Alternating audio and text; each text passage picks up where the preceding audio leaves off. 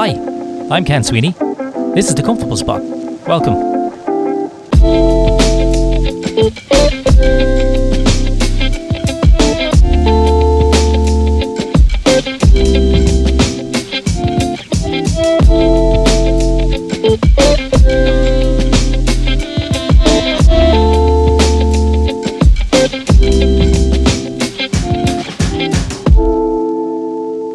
Today, I'm joined by historian, author and podcaster Tristan Hughes. When I was in the early stages of creating the concept for The Comfortable Spot, I always had Tristan on my list as a guest. Tristan's podcast, The Ancients, is an amazing series that not only covers vast swathes of early history, but also perfectly manages to do this without ever taking the listener for granted, as it explores subjects in an easy-to-follow format. Tristan is crucial in the series because of his bounds of enthusiasm, and the choice of guests is astounding. Recently, Tristan has published a book, The Perdiccas Years, three twenty-three to three twenty B C, which covers the fallout from the sudden death of Alexander the Great. And we chat about the story behind his book, as well as a number of great topics, including a review of some of Hollywood's attempts at depicting ancient history. I knew that this was going to be a longer conversation than normal, simply because we had so much ground to cover. So I hope you're sitting comfortably and happy to stay with us. Hi Tristan, how are you? I'm very well, Ken. How are you? I'm good, thanks. And thanks for taking the time to talk to me on the Comfortable Spot podcast.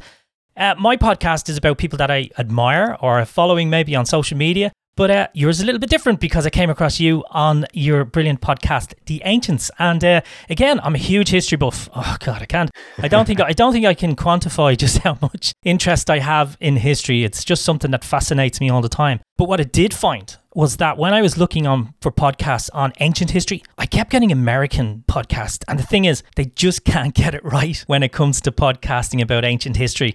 I don't know what it is. I'm not sure whether it's their background or their culture or whatever, but they just seem to lack the magic. And when I came across your podcast um, as part of History Hit, which we'll talk about later on, it, what, what struck me brilliant about your podcast was that the passion is there. It's just amazing. So congratulations on that. Well, thank you very much. Um, and um, uh, yeah, I'll say like the, the ancient history community of podcasts, it's it is actually one. It was always wonderful to see that, you know, wherever they are based in the world, there is always this, you know, there are those podcasts out there, and quite right too, because ancient history, you know, this covers thousands of years of human history. And it is so extraordinary in so many different ways that I'm sure we'll get into as this podcast goes on. That's the thing I think modern people fail to grasp, is that when you scale it, when you put it on a wall, and I did this with my nine-year-old daughter, there's so much more time before what we would consider modern time. And I think when people start to grasp that, then they begin to grasp the whole complexity of it, and that it wasn't just swords and sorcery and whatever. Well, I know you, I think you're absolutely right uh, on, on those points there. And, and maybe in one way, you know, it's not just Greece and Rome. As fascinating as both of those two ancient cultures are, and I love talking about them, but as you say, it's the huge timescale. And I think it's combined with the huge geographic area. We're talking about the ancient world. So you, and one of the great pleasures of the whole podcast is, you know, that one week you'll be talking about Indigenous Australia. We're looking at what the archaeology is telling us about that, but com- combining that with Indigenous worldviews and then their belief that they've been there, you know, forever. And then another week you'll be talking about um, the Nazca lines or ancient North America, or of course then Rome or Greece or the Phoenicians or whatever. And the great thing is, you said you're covering cultures and civilizations that sometimes are thousands of years apart, thousands and thousands of miles apart. But then at the same time, there are sometimes these wonderful occasions where you can actually see really interesting similarities between these two ancient cultures that had no connection to each other, but somehow maybe that the, this overarching idea that, you know, we're all, all Homo sapiens, there are these similar overarching ideas between them. Your passion is so, uh, you can it's it's actually almost visual in your podcast. And I wanted to start with that. I mean, what piqued your interest in history, and particularly in ancient history? Well, my mum was always want me to say here, and, and she's right, because sometimes I overlook this part, but really early when, you know, early years, um, must have been four or five, one of the books which I was always obsessed with was this Atticus's Greek myths, like one hundred Greek myths, a children's book, but it was so engaging in like the telling of these these stories from ancient Greece, from Odysseus to Hercules to Ariadne and so on. And that really gripped me, really stuck, really right at the start. But actually, as a classic boy growing up in the early two thousands, one of the things which really piqued the interest, and my um, a background to me, my main love, I'd, I'd guess, if I had to say, for ancient history, is ancient military history. I've always loved that side of it, uh, ancient Rome, ancient Greece, phalanxes, all of that.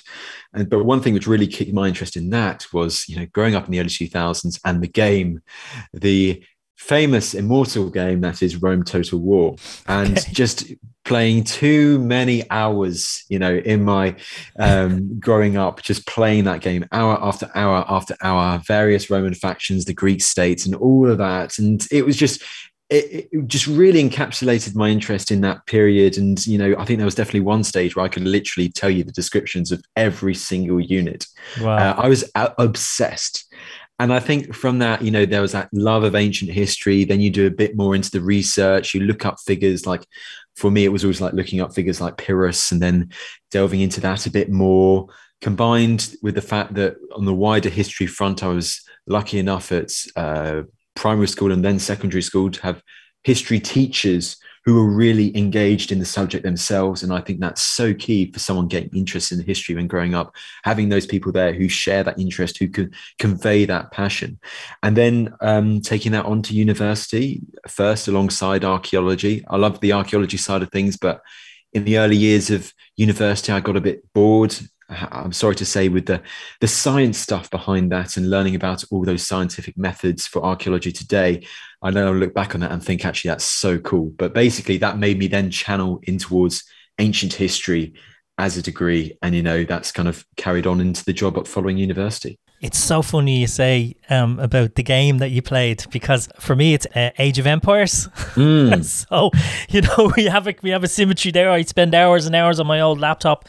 I wanted to talk about ancient history in popular culture. And for me, when I got involved in ancient history and I started to like it, a lot of it came from television, be it the, you know, the classic nineteen seventies production of Jesus of Nazareth or the Harry Harryhausen films, you know, where those Jason and the Argonauts and those type of things. And I wanted to ask you about ancient history and cinema, good and bad, you know, um, with regards to examples. And we obviously we could do a whole podcast on that, but maybe I was thinking of a couple of top ones.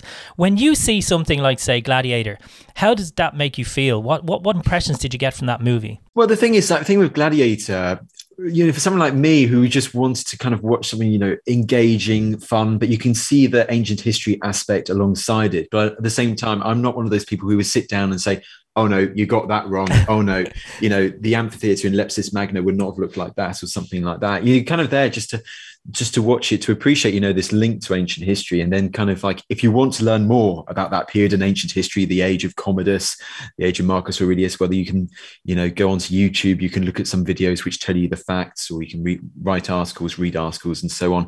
I really just love, you know, the, the action, the entertainment.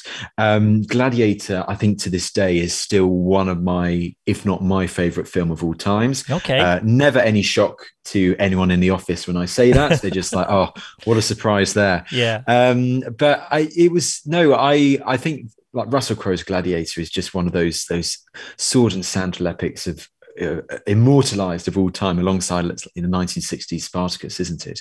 Yeah. And um, I was just about to ask you about Spartacus. So maybe, yeah. What, what was your impressions on Spartacus looking back is, at it now? Thing is, it's Spartacus, I've only watched it like through, uh, this is one of my terrible uh, admittances here. I've only think I've watched it through like once or twice in full. Otherwise, it's been like snippets of uh, the battle scenes and so on. And it's so interesting comparing that, you know, Kirk Doug- Douglas with the likes of the more recent Spartacus series, which kind of went down a different route, didn't it? Um, but no, I... I can't say too much about it because I don't know too much about the movie itself. Yeah. But w- one of the fortunate things on the podcast is actually that we can, alongside doing the, the traditional ancient history topics, is that we do once in a while, we cover like, you know, um, depictions of ancient history on film in cinema. And we had Doctor Fiona Radford on over a year and a half ago. Uh, and she's done a lot of work behind like the production behind Spartacus. And it was so interesting to hear, you know, the angles that they took, how they were going to portray, you know, this love interest of Spartacus, this, what was the actual historical fact behind this, uh, this figure, but what was also, what was also going through their minds and their ideas of wanting, obviously that Spartacus always had to have a love interest. So was this fact, was this fact fiction? I think the fig- the figure's called Verinia, isn't it? Um, and, and it was just fascinating then looking at behind the scenes, how the movie was created. And Fiona, yes, she is the number one for that. But I mean, I mean, it is so interesting now looking at some of these, you know, ancient history blockbusters. You see the ones that have stood the test of the test of time, like Gladiator, like Spartacus. And then there are the other ones, which three hundred, you know, for example. Yeah, that three hundred, like as as as a bit of fun, as entertainment, like, no problem at all. But you, you just have to draw a line saying, okay, but I guess that's okay. If you want to know the real story of Thermopylae, you know, then go and have a look on uh, at a YouTube video, or, you know, look at articles or whatever. Or go it? to History Hit. Oh, well, absolutely. I mean, that, yeah, we go through that in a second. Well, Ken, but that's one of the great things, isn't it? It's like you can use these these really popular um, uh, angles is the wrong word, but, you know, these popular perceptions of ancient history. But you can then create content, whether it's on a podcast, whether it's a video or whatever, and you can say, okay, what's the truth? What's the fiction? What's the fact? What's the fiction? And you can you can bring that ancient history to life so quickly in one day through all these technologies. I think what they do is they spark an interest. So people kind of see it mm. in a pop culture way and they go, okay, I'm actually going to find out a little bit more about Leonidas. And then they go and find out that in real life, from what we know, the character was far more interesting than the movie mm. predicted. So I hope that's it, that that brings people who are maybe of a younger, probably more, as I said, as we've agreed, more of a punk rock culture, who look at this and go, okay, these guys were badass. You know, in normal terms, they were badass. Well, how they're depicted in the movie is, is slightly an exaggeration, but it wasn't far from the truth in terms of their sheer courage and their sheer, you know, tenacity. Absolutely. And I think that curiosity factor is so key, actually, you know, like because of films like three hundred, Spartans is one of the most iconic words of, of ancient history. So that in effect, whenever we do a podcast about Spartans, or if we do a video about Spartans, you almost know that that, that topic is going to be popular. And then if you do something like the truth about Spartan society, and you get one of the leading, you know, academics who's dedicated tens of years sometimes, you know, to that topic, to learning what do we actually know, it's so rewarding because you can see that the interest is there. The curiosity has been gained from watching something like three hundred. And then you have the platform to then, you know, show to the people, okay, what have they based that on? What's truth? What's fiction? And so on. Uh, we think we've finished this topic on one theme of a movie that has uh, probably got a lot to do with yourself. I'm sure you're keen interest in it. And yes. uh, that was Alexander the Great, because of course we'll talk about it shortly, is that you have a book um, in relation to Alexander the Great. But I wanted to ask you about that film, because I mean, originally when that movie came out, it was beset with problems. It had issues about uh, storylines. It had issues about how they depicted the people, particularly I remember mm. the accents was a big issue. uh, and obviously some overacting and so on. But given the fact that we're nearly looking at a twenty year gap now, it's twenty years since that movie's come out, can you go back to that movie and say, okay, I'm going to look at it in a different way? Well, uh, uh, let's talk about the accents first of all, yeah. because it's it's the Irish accents, isn't it? It With is, Colin yes, Farrell of course. And the, yeah. and the Macedonian generals like Parmenion, this yeah. idea that they all were classic, all well-known Irish actors who were Abs- taken uh, from from you know local theatres here in Ireland, who are very good classical actors, believe me. um, yes, but I mean, on one sense, when you kind of look at the picture, it was it was so interesting why they decided to do that. And correct me if you think um, if you think I'm going up the wrong tree, but from my understanding, and actually it's quite interesting when you look at the sources surrounding this following Alexander's death, because there's one particular remark which seems to highlight this too.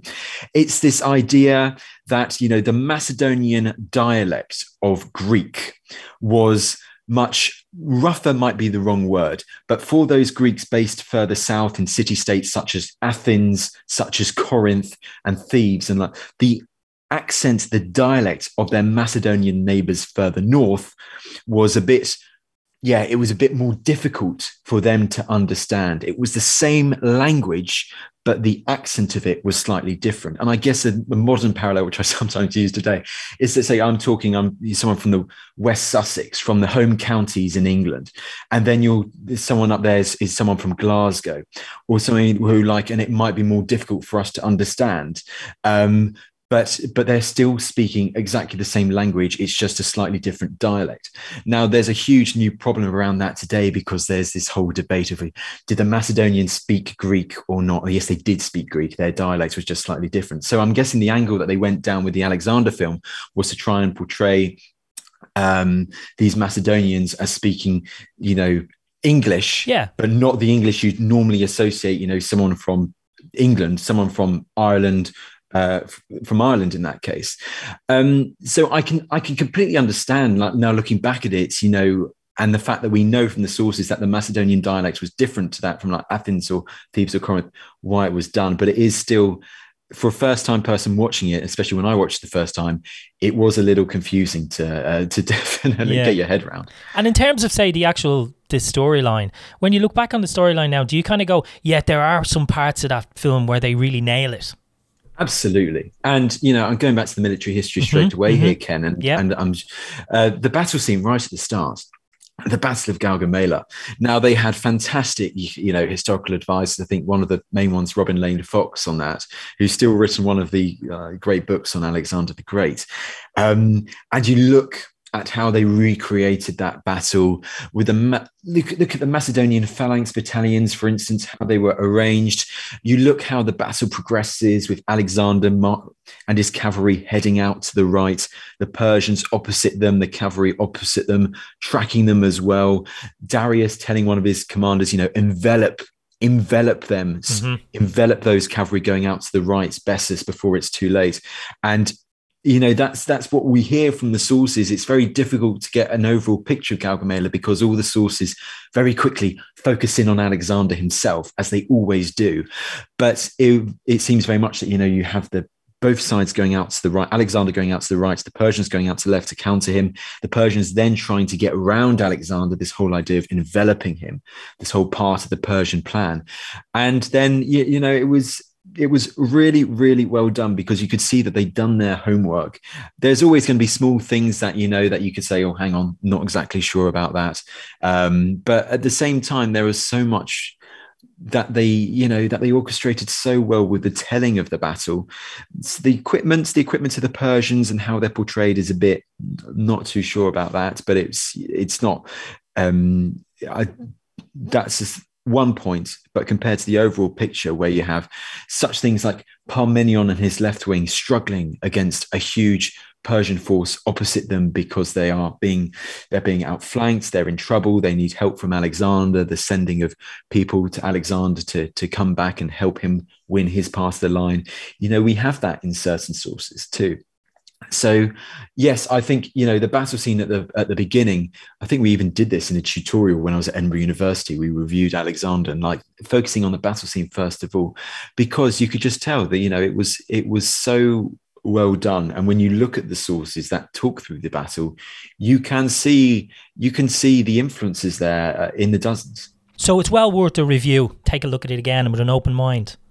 Yes, abs- yes, absolutely, and it's it's a it's a lovely basis for the film where you have so many other bits as well. And we've talked about this. I talked about this in the previous podcast when Alexander enters Babylon with his army. Yes, and you know, like it, we're told in Quintus Curtius Rufus how he's greeted by, you know, crowds of cheering people. They're throwing garlands and flowers and into the way as he marches in with his army in full military order. He's then greeted by these prominent Persian commanders in Babylon. They bring him gifts, wild animals in cages, and all of this stuff. You very get this, that sense once again is very much conveyed uh, in the movie. So scenes like that, scenes like the whole battle scene at the start, as an ancient history buff like myself, I can watch that over and over and over again and absolutely love I, it. I think I've done a few times watching that just pati- that one particular scene um, in on YouTube because it really gives you an impression of just how magnificent Babylon had the potential to be. But I think the other thing, maybe Tristan, that was probably wrong with that um, was the timing of that movie, that it probably came out and it competed with a lot of other movies that were very similar. including even The Lord of the Rings, because, you know, for an average person, you could pique your interest in both of those things. Yeah, well, I mean, that's a good point. I'd never really thought of it that way. It was two thousand four it was released, wasn't it? That was the peak of The Lord of the Rings. I mean, there was... And yeah, you know, you know, when you look at it visually, the visuals are very similar in terms of sword and sorcery. Well, it was, wasn't it? I think one of the other things, though, the issue with Alexander was it does get a bit boring at times. Oh, I agree. I say yeah, that. Yes, I say that. Yeah. I, you know, as as I love that Alexander the Great period and his successes, but you, but you know, you start with this amazing battle mm. scene, the Battle of Gaugamela, but then for so much of the rest of the movie, sometimes it's just kind of talk yes, and yeah. moving around the place, and there's a conspiracy once in a while, and then dealing with that quickly, and then I think you get the Hydaspes a bit later on, but. It's very long, but this lack of action for such long periods of the film, I think, kind of hindered the, you know, uh, how how well received, how popular this movie could have been. But at the same time, you look at the figure of Alexander the Great, one of the most famous figures in world history, and you've got to. I mean, kudos to Oliver Stone, the director, for even taking this on, you know, as an epic movie. What, because there were so many stories surrounding Alexander, so many, so many stories that are evidently fictional, but it, but then it's trying to figure out, you know, what could be the, the truth behind them, and then trying to distill those stories into the narrative of Alexander the Great in an epic movie.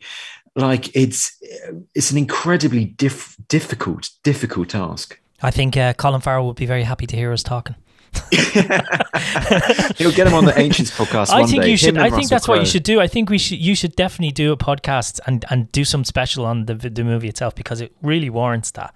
And if you can get somebody like uh, a couple of our, well, the, you know, I can put you in a few names with a few Irish actors and put them on. I'm sure they'd be very happy to talk about that. Yeah. Should we talk actually quickly? Um, should we mention Angelina Jolie as oh, yeah. Olympias as yeah. well? You yeah. know, one other figure. We'd love, love love to get Angelina on one day, but I think we chatted some time ago to Elizabeth Carney. Mm-hmm. Now, Elizabeth, uh, she's wonderful. Of all of these scholars who focus on um, Alexander the Great, the family of Alexander the Great, she's done a lot of work around the women surrounding Alexander the Great, for his mother, his sister, uh, and so on, his grandmother as well. And it was interesting because she was apparently, when that film was released, it was, they got Elizabeth on to talk about, you know, the portrayal of Olympias in the Alexander movie. And you know, this association you see in the movie with Angelina Jolie with snakes is one that comes in mm. the in the later sources. I think it's Plutarch may well be one of those, but it's this portrayal as Angelina Jolie. She was half um well no she was Molossian, so she was from a region, she wasn't from Macedonia, so she had this this non-Macedonian background, and it's kind of very much conveyed in the sources. Olympias hasn't had a good rep over the years, so it was interesting, wrongly as well because of our sources, but it is interesting to see how she was also also portrayed. So sorry for that. No, I think I mean I'm just thinking it would be a good idea for a movie. I mean, you know, just to to, to standalone film. Um, you know, there's with Netflix making all kinds of movies, anything is possible nowadays, and certainly Absolutely. I think that would be great in terms of, as you say, looking to maybe readdress the myth about her as a woman and how it's portrayed in a man's world. Um, mm. With regards to ancient history um and in the modern world, I, I wanted to. To ask you a couple of questions on this. When we talk about history and people learning from history, nowadays it seems to be reaching maybe back towards, you know, the First World War, and people saying, you know, this is what we need to learn, because obviously there's still a lot of similarities in society and culture. So when people talk about learning from, from history, they say, oh, we need to learn from the Second World War. We can't have those same mistakes that we've made. But I always always wonder about ancient history, and is there anything that we can learn from ancient history in terms of how we can progress with our society? Did we lose anything?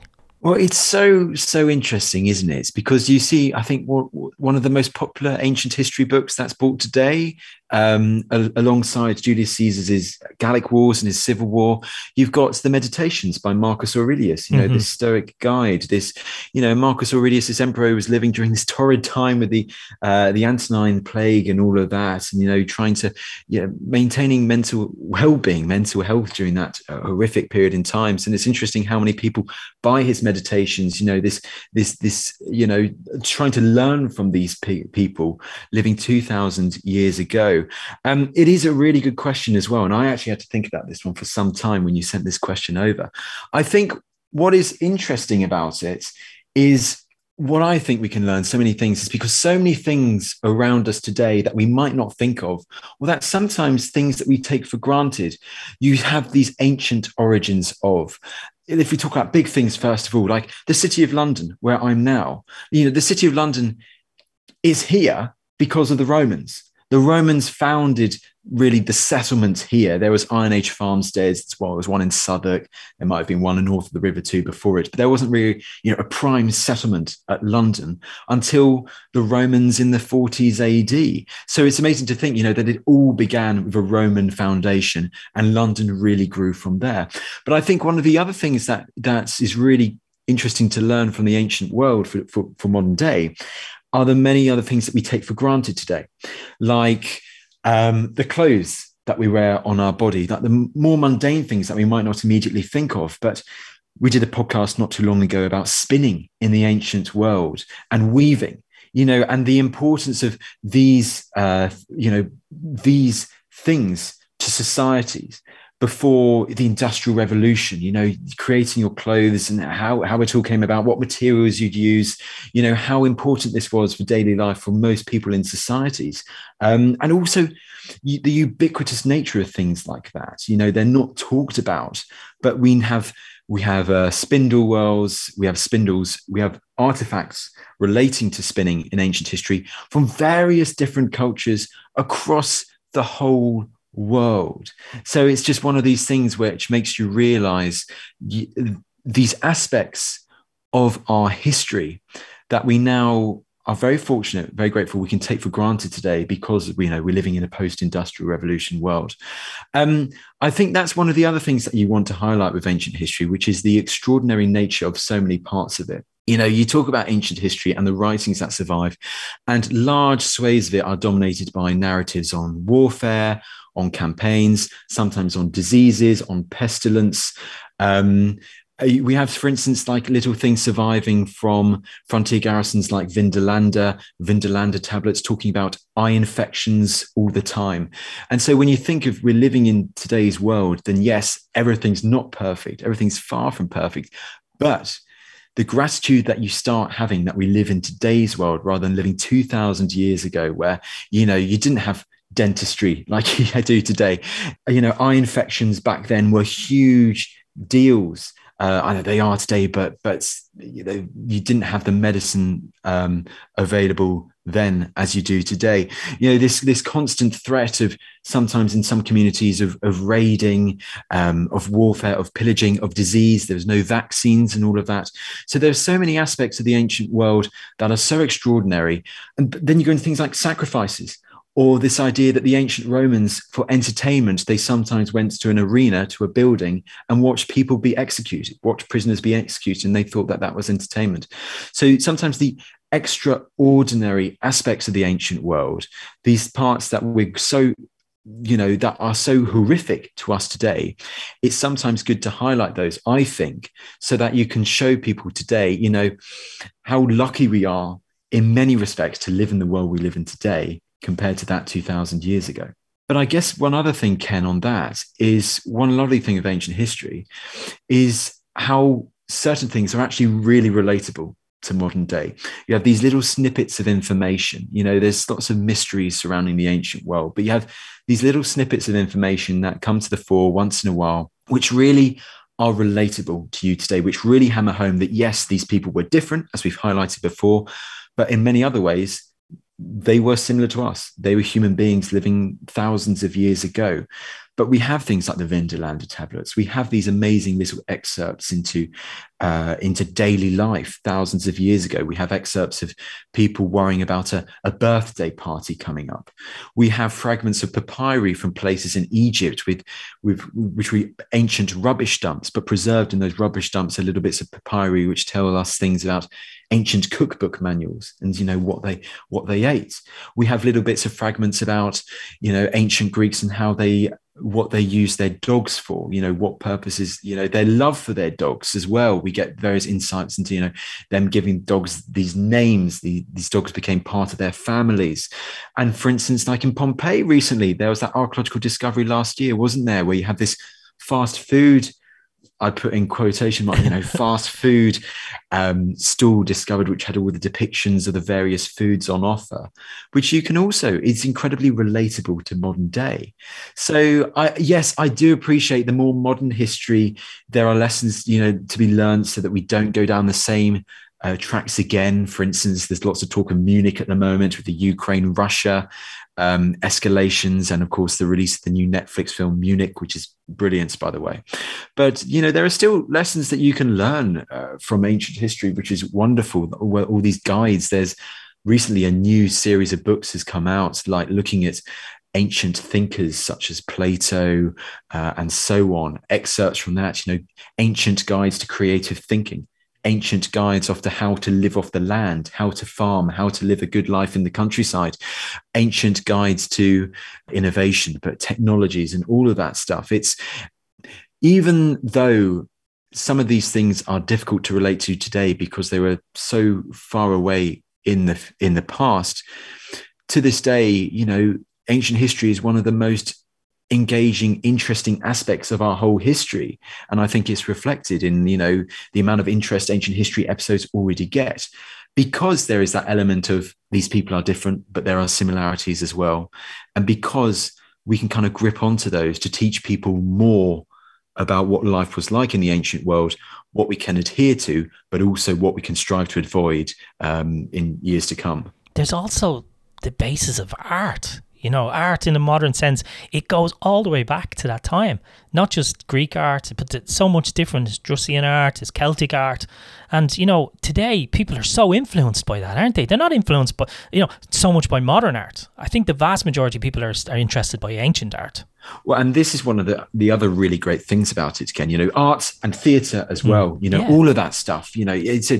The basic principle of the theatre is still it, today is exactly the same as what they had three thousand years ago in, in, in Greece. Music, dancing, yeah, yeah. all of that stuff. Yeah, absolutely. Absolutely. I was at a dance event last night and I actually said this to one of the people, you know, this is, dancing is one of those things that has been there throughout history. It, deep into ancient history, you know, it was the heart of the communities as well, you know, with music and all of the performances, whether you're an Indigenous Australian and you're performing the song lines, you know, the Indigenous Australian creation story, or you said you're in ancient Greece or, or, or wherever. It's, it's absolutely fascinating. But your thing about art is really interesting. And I think it's really reflected. We talked about that Pompeii discovery, the visual aspect of that. But you sometimes see, don't you, when there's a new ancient history discovery, Um, in the news, it will always go near the top of the B B C. Absolutely. You know, it, yeah. it will always be one of the most featured articles on the homepage for the next few days and one of the most clicked ones. Because whether it's, you know, the discovery of forty-five thousand year old cave art in Sulawesi, Indonesia, and then you have a picture of this amazing, you know, colorful depiction of a wild base, it's a wild pig of Sulawesi, forty-five years old, that they painted on the side of this cave. Or it's the fact, you know, you know, the discovery of an of a deer depiction in Kilmartin Glen in Scotland last year, you know, Scotland's oldest known prehistoric carving of an animal. And then you have that depiction there, you know, as a featured image of an article. People are fascinated by it. You know, these are people, Homo sapiens, modern humans, living like us thousands of years ago, and they're creating arts like that, which has survived to this day. And it's that, you know, that, that huge amount of time which has passed. And the fact, Ken, that we are making discoveries to this day, and that we will continue to make new discoveries in the weeks, in the months, in the years ahead. Some amazing discoveries which will shine more light on ancient history, you know, discoveries that have been hidden from sight for thousands of years. And that's one of the most exciting things of all, I think, is that thanks to our modern world, thanks to scientific developments and so on, you know, we are, we have the resources, the, the technology available to make some absolutely incredible new ancient discoveries. I mean, my mind instantly goes to something like shipwrecks in the Black Sea, you know, which we're now being able to find much more and more and more about. And imagine the amount of wealth of material, of information we're going to be learning from future archaeological excavations in the Mediterranean, off the shoreline, you know, finding these shipwrecks, finding these artifacts, or whether we're at Hadrian's Wall or, you know, at a fort, or you know, H S two, you know, H S two in England, this new high-speed rail connecting London with Birmingham, the amount of archaeology, Roman archaeology and so on that has been discovered in the, in the, um, you know, before H S two can be laid down, you know, they have to do the archaeological work first, is absolutely incredible. And I think that, Ken, is what's so exciting for the future of ancient history.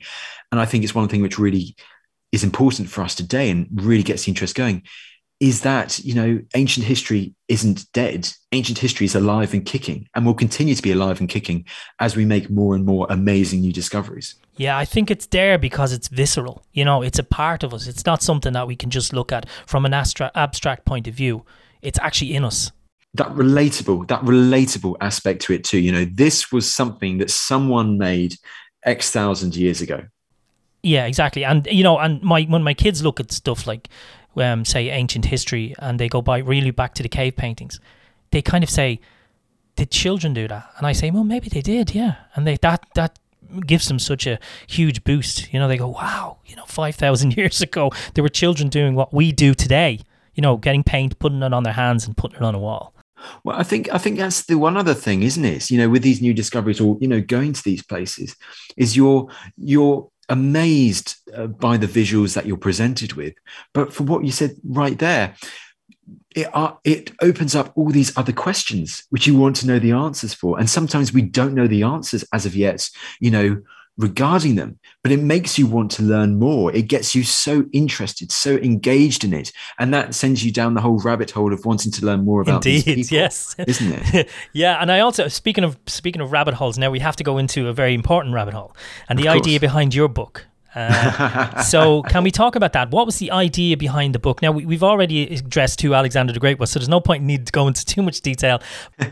You're going to write a book on Alexander the Great. You're going to find something about him and focus on him while he was alive. But you did the clever thing. You looked at the scraps and the fights and the, you know, the disagreements and the quest for power, almost like ten minutes after he kicked the bucket. So I'm well, I'm interested in this. What was the idea behind that? Why did you go down that road? Well, I think you're right to point that out. I mean, the how quickly the chaos descends following Alexander the Great's death is remarkable. I think it's barely, I, I say, you know, barely forty-eight hours following his death.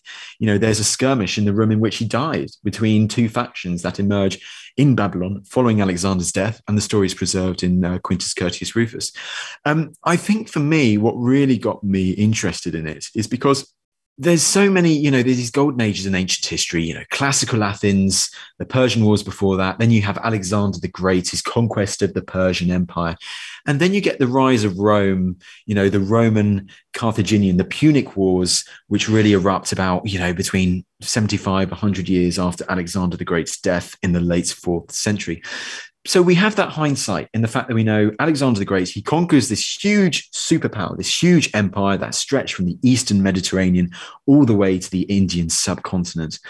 Then he dies. And we then know that one hundred, two hundred years later, Rome is the new dominant power in the Mediterranean. So we have that hindsight there.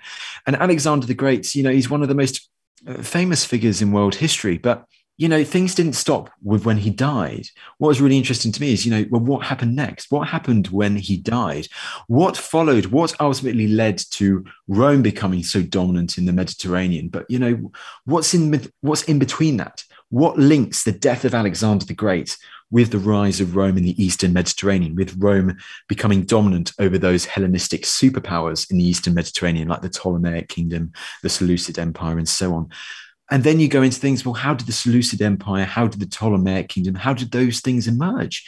And it's just an amazing part of Alexander's story because, yes, his life is really interesting, but what follows his death is even more interesting because he's forged this large empire.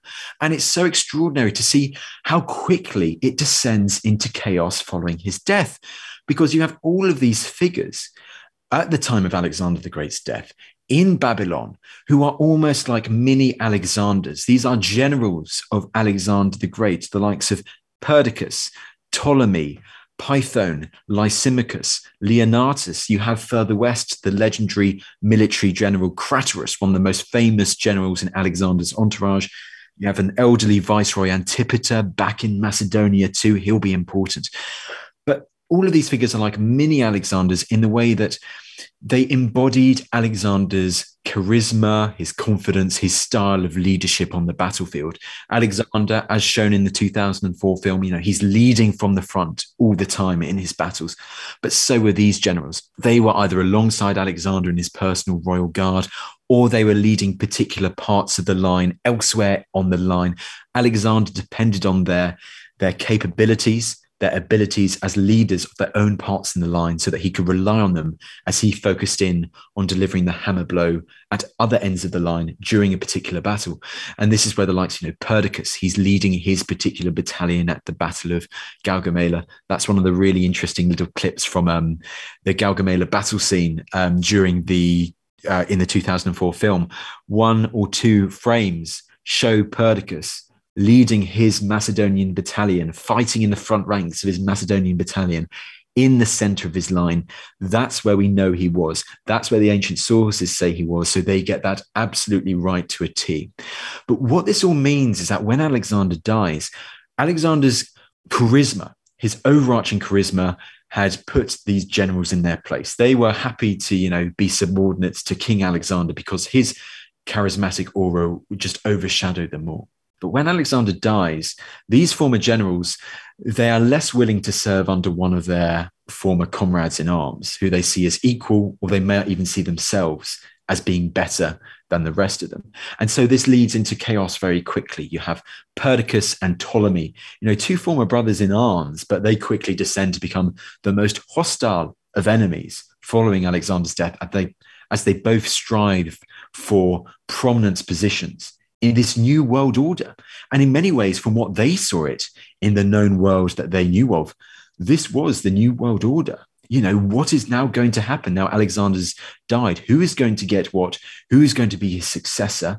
You know, it's, some people have described it, and one reviewer described it as, you know, it's ancient Game of Thrones beats um, Lord of the Rings, but it's non-fiction.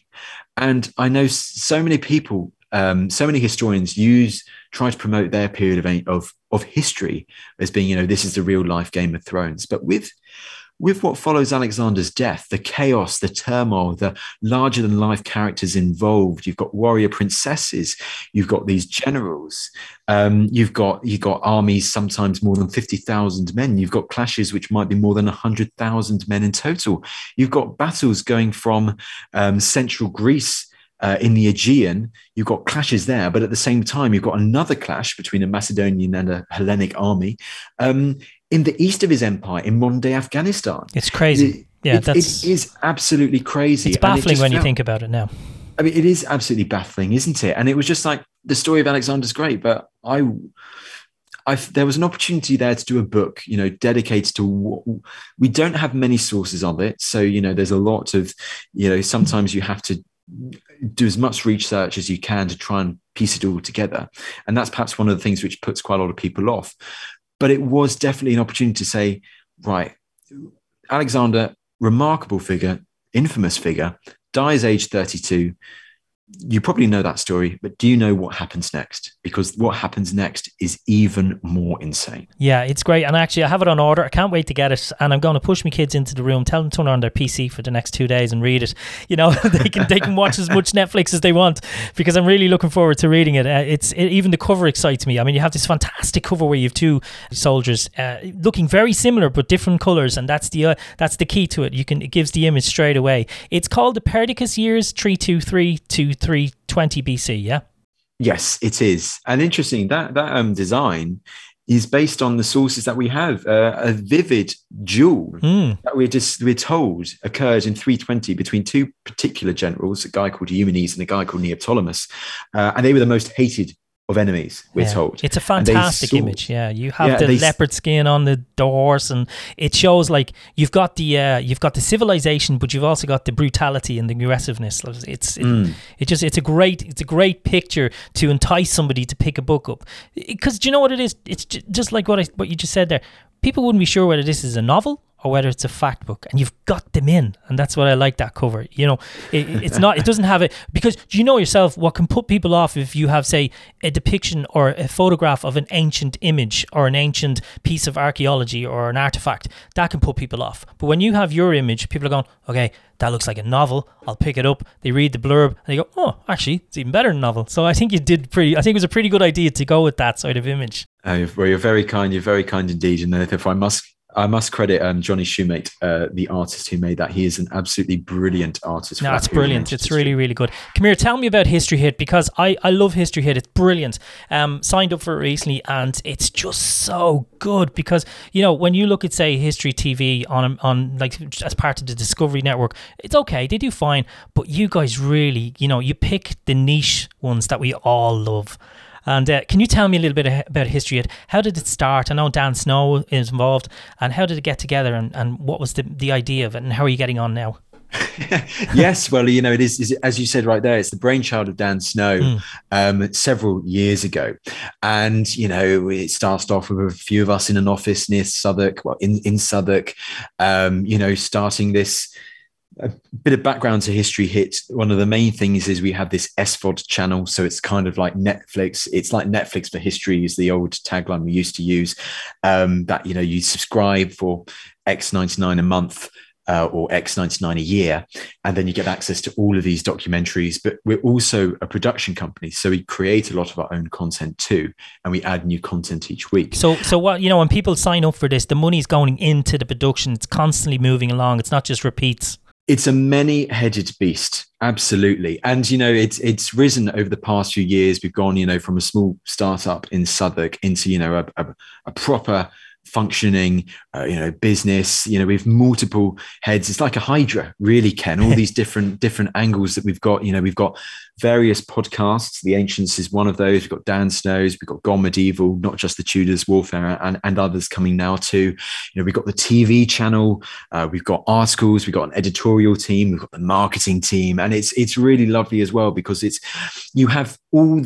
One of the key things to its success, Ken, is you've got people at this company who are just, you know, obsessed with history, who are keen to talk about history, who are keen to produce historical documentaries, but are also so keen to make sure that what we produce is correct. You know, you do the research, you do the research as to who are the best people to come on and talk about the topic. You you choose the locations. If you can't go to a particular location, you're thinking, okay, how can we tell this story without featuring this location, but still get, you know, that real engagement in, in the story that we really want to tell. And I think what is so lovely there is because everyone's so, you know, keen to want to make it grow, to get these stories out there in history. Everyone loves this history. Is that whenever you have a meeting, whether it's a T V meeting or it's an Ancients podcast meeting that we have once every couple of weeks, you know, people are full of ideas. They say, have you have you thought about this for a podcast episode? Have you thought about this for a T V? Or I'd like to pitch this idea for T V. Uh, I think we can do X. We can go to X, Y, Z. Could go to Neolithic Orkney. We can talk about Orkney as this centre of Neolithic Britain thousands of years ago, and how that really changes our perception, you know, of this this group of islands on what is now the edges of the British Isles. But but yeah, no, it's absolutely wonderful to, to, to on one sense, uh, be surrounded by a team of people where you can put forwards ideas, and you haven't got any, you haven't got, it's not, sh- shame might be the wrong word, mm-hmm. but you're not afraid to put forwards ideas. We'll always listen. If we think it's a terrible idea, we'll tell you it's a terrible idea, but that's fine mm-hmm. because you, the floor is open to you. And, and I think one of the great things about podcasts, of all the things with our podcasts, is that because we're producing them regularly, because like we're, you know, always looking to grow it and to get it to more and more people, that the ideas that are created during these meetings are just so, some of them are absolutely balmy, but they're brilliant. Like talking to you today, you know, you mentioned, you know, talking about the, you know, these films, these epic ancient history films. I mean, that's a great idea for potential podcasts in the future. That's such another angle we can go down. We could talk about dinosaurs, you know, all this kind of stuff, which is just, it's amazing. But if you want to go back to the T V stuff quickly, um, like, like, it's going from strength to strength in that field. We're getting more and more people in the T V team. Uh, we're getting more ambitious in the projects that we're going on. We even did something recently where we did a kind of like a news news report slash. Yes, slash quick yeah, I've seen that. The quality of production is super. And that I have to commend you on that, because sometimes people in a rush to make content the king, which is which is a, you know, fair point. They lack a little bit in the production, but your production nails it. And I think that's something that definitely, if anybody is kind of worry, worried about that it's going to be like a student type, uh, you know, production, no, that's not the case. It's really good quality. And I have to commend you on the team behind the camera that are doing such a good job. Uh, they absolutely do. And it is so wonderful to see that whole process go from start to finish, from, you know, the starting of an idea to getting the location sorted, to getting to an editor, and then to getting the final piece out. Um, it is, it is wonderful. But, you know, Uh, the brainchild of Dan Snow, he saw this, you know, yeah, this, this gap in the market, as it were, for, you know, we want, we want proper history documentaries, and there's the opportunity to do that now. But listen, it, pick, it, people it, are sick of listening of ancient aliens and Nazis. You know what I mean? Like, oh, you know, we're not going to name any radio. I'm not going to name any production companies. Look, I mean, for sure, there is a lot of about British history, but you're a British, you know, bump company. And I mean, that's fairly understandable. But I think the thing about it is that, you know, as you can see, the way you're, Uh, the organisation is going along, just like what you were saying there, there's obviously more emphasis on what's happening outside, because, you know, you need to get your audience in initially, and that's fair enough. But um, now that you have, you obviously, you obviously have a fair few audience, and it's, I can see the pro- product, products that you're bringing out, they're much more uh, wide ranging, and uh, I just think it can only get better, because, you know, we really need these type of things, even not just in history, but we could probably do one in science as well, and, you know, and so on even. Well, one of the lovely things, you know, sometimes like, can it be, a, can it be something, you know, where, you know, it's created a path and we leave a trail, as you mentioned right there, you know, for other things to follow a similar suit, um, which would be absolutely lovely if, if, if it happens. And no doubt, I, I think it will happen. No doubt. If it hasn't happened already, it may well. I mean, I remember going to, I went to dancing a few weeks ago, and I saw that there was like a special dancing subscription service, but, you know, but that's for people who absolutely love watching competitive dancing and okay. stuff like that. But, but no, that thing is there. You know what I mean? I'm saying that these specialist channels for, for these areas, you know, that, That, that that that people love, that that if there's good quality on that, there there's an audience there that can serve it, um but it's, well, there's an audience there who are who are begging for it, who really want it. Yeah, so let's talk about how they can get access to it. So they go to um access dot history hit dot com, and then you can get a free trial, isn't that right? access dot history hit dot com. Yeah, we're getting bigger, we're getting better, we're getting bolder and more ambitious.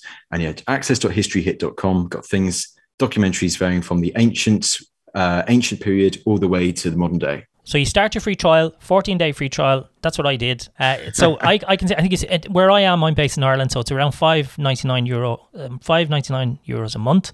Which, I mean, we got to think about this, guys out there. It's the price of a pint of beer in your rural country. Never mind your city. Your city's going to cost you ten pints. So a month, and you can sit down uh, when the kids are in bed and watch your history. Uh, you know, you get your history fix. And that's that's the only way I can describe it. It's it's it's brilliant. Absolutely, absolutely. Well, thank you for that. Oh no, I appreciate it. And like as I say, um, I we, we I'm a huge fan, and it's it's just your podcast brought me into it. Now I listen to Dan's history one. I'm I'm following him on the endurance thing. Maybe um I can probably put some information on that. Probably we'd have to go into another podcast to talk about that. But uh, the only thing I wanted to finish with, and um, I think this is kind of something that I ask all of my guests, uh, apart from your own book, obviously, because you've been indulged in that. Did you get a chance to read or watch anything at the moment? On uh, you know, is there anything on T V or movies or that you that you're fascinated with at the moment? Well, uh, I think recently something which I just finished watching, um, which I really did enjoy watching, was the German series Barbarians. Aha, uh-huh, okay. Um, you know, set around Arminius, the Battle of Teutoburg Forest, and I really, really enjoyed that series. That, that small series. I think I think we watched it all in, in like two days. Right. Uh, and it's like six or seven episodes, and each episode is about forty-five minutes, an hour long. But they were so gripping. They were so well told. You also have the inclusion of like the famous Calcresa helmets, mm-hmm. uh, discovered at the potential battlefield location that Arminius wears. Right. Um, it was just a really, really uh, interesting, you know, retelling of the whole Teutoburg Forest story. You have the Romans speaking Latin. Um, I've seen that actually online, and it looks fascinating. You it know, was, yeah. You know what they've managed to do, Tristan, is that they have managed to, in one scene, show the complete difference in culture by the language.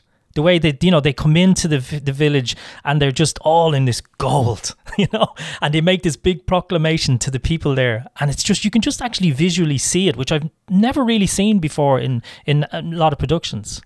I think it was so well done, and you have to like contrast it with something like, let's say, you know, Gladiator, the mm. opening scene yeah. where you're portrayed. You you very much get the Roman perspective of that opening battle, right? You know, with the with the artillery, with the archers, with the soldiers, and I think one of the generals is like, people should know when they are conquered. Yes. And then you kind of have like these these these uh, these um these Germans, Marco Mani, I think, you know, one of them has like a severed head, holding it up and like throwing it down, and you kind of get this feeling that you're supposed to be rooting for the Romans yes. here. Um, but But then you get something like Barbarians, uh, you know, today, where it's very much your, you, your, your, well, as you say, that depiction there, like the Romans coming in and asking all of these things from the, the local people, and you, you, you're rooting for the Germans in that case, aren't you? So, yes. so it's so interesting how you have that that contrast between two classic uh, Roman, well. Roman media, Roman media depictions. And the other thing I will say to people out there, and I'm sure you'll agree with me one hundred percent, please, please, please don't use dubbed versions if you get a chance to watch this program. Yes. You've got to turn on the subtitles. It will work for you. Trust me. It will be much mm. better. You'll get used to it in a couple of seconds, you know? What about what about books at the moment? Um, Tristan, did you get anything interesting out there that's catching your eye? Yes, yes. Um, oh, well, I'm currently doing a second book at the moment, oh, so it's yes. currently doing a bit of research for that. But okay. alongside that, I'm currently reading Catherine Nixie's The Darkening Age, um, a little hint of what we might be doing uh, in the podcast very, very recently. But um, I started reading that. That's very interesting about, you know, this, this you know, Christians in the classical world. Um, I'm hoping to get my hands on Natalie, Je- Natalie Haynes's Pandora's Box. Uh, I think it was Pandora's Jar, one of the two. Uh, it's in the it's in the post, basically, at the moment. I'm hoping to get in the next few days. Apart from that, no, not really reading anything else at the moment. It's quite uh, because reading is such a big part of the day job, prepping for podcasts, it's sometimes quite nice to um to, to do something completely different. Yeah. Well, listen, thanks so much for taking the time to uh, talk to me today. I think we could have gone for another hour, to be honest with you.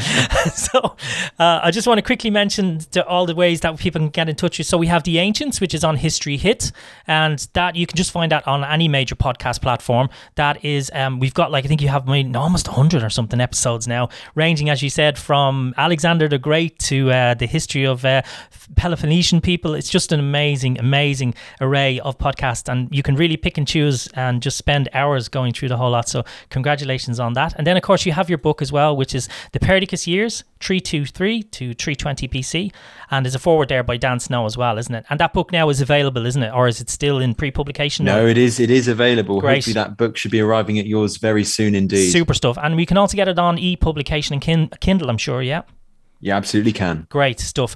So good to talk to you today, Tristan. Thanks very much for taking the time to talk to me. You too, Ken, and an absolute pleasure. You've been listening to The Comfortable Spot. My name is Ken Sweeney, so take care, y'all, and have a good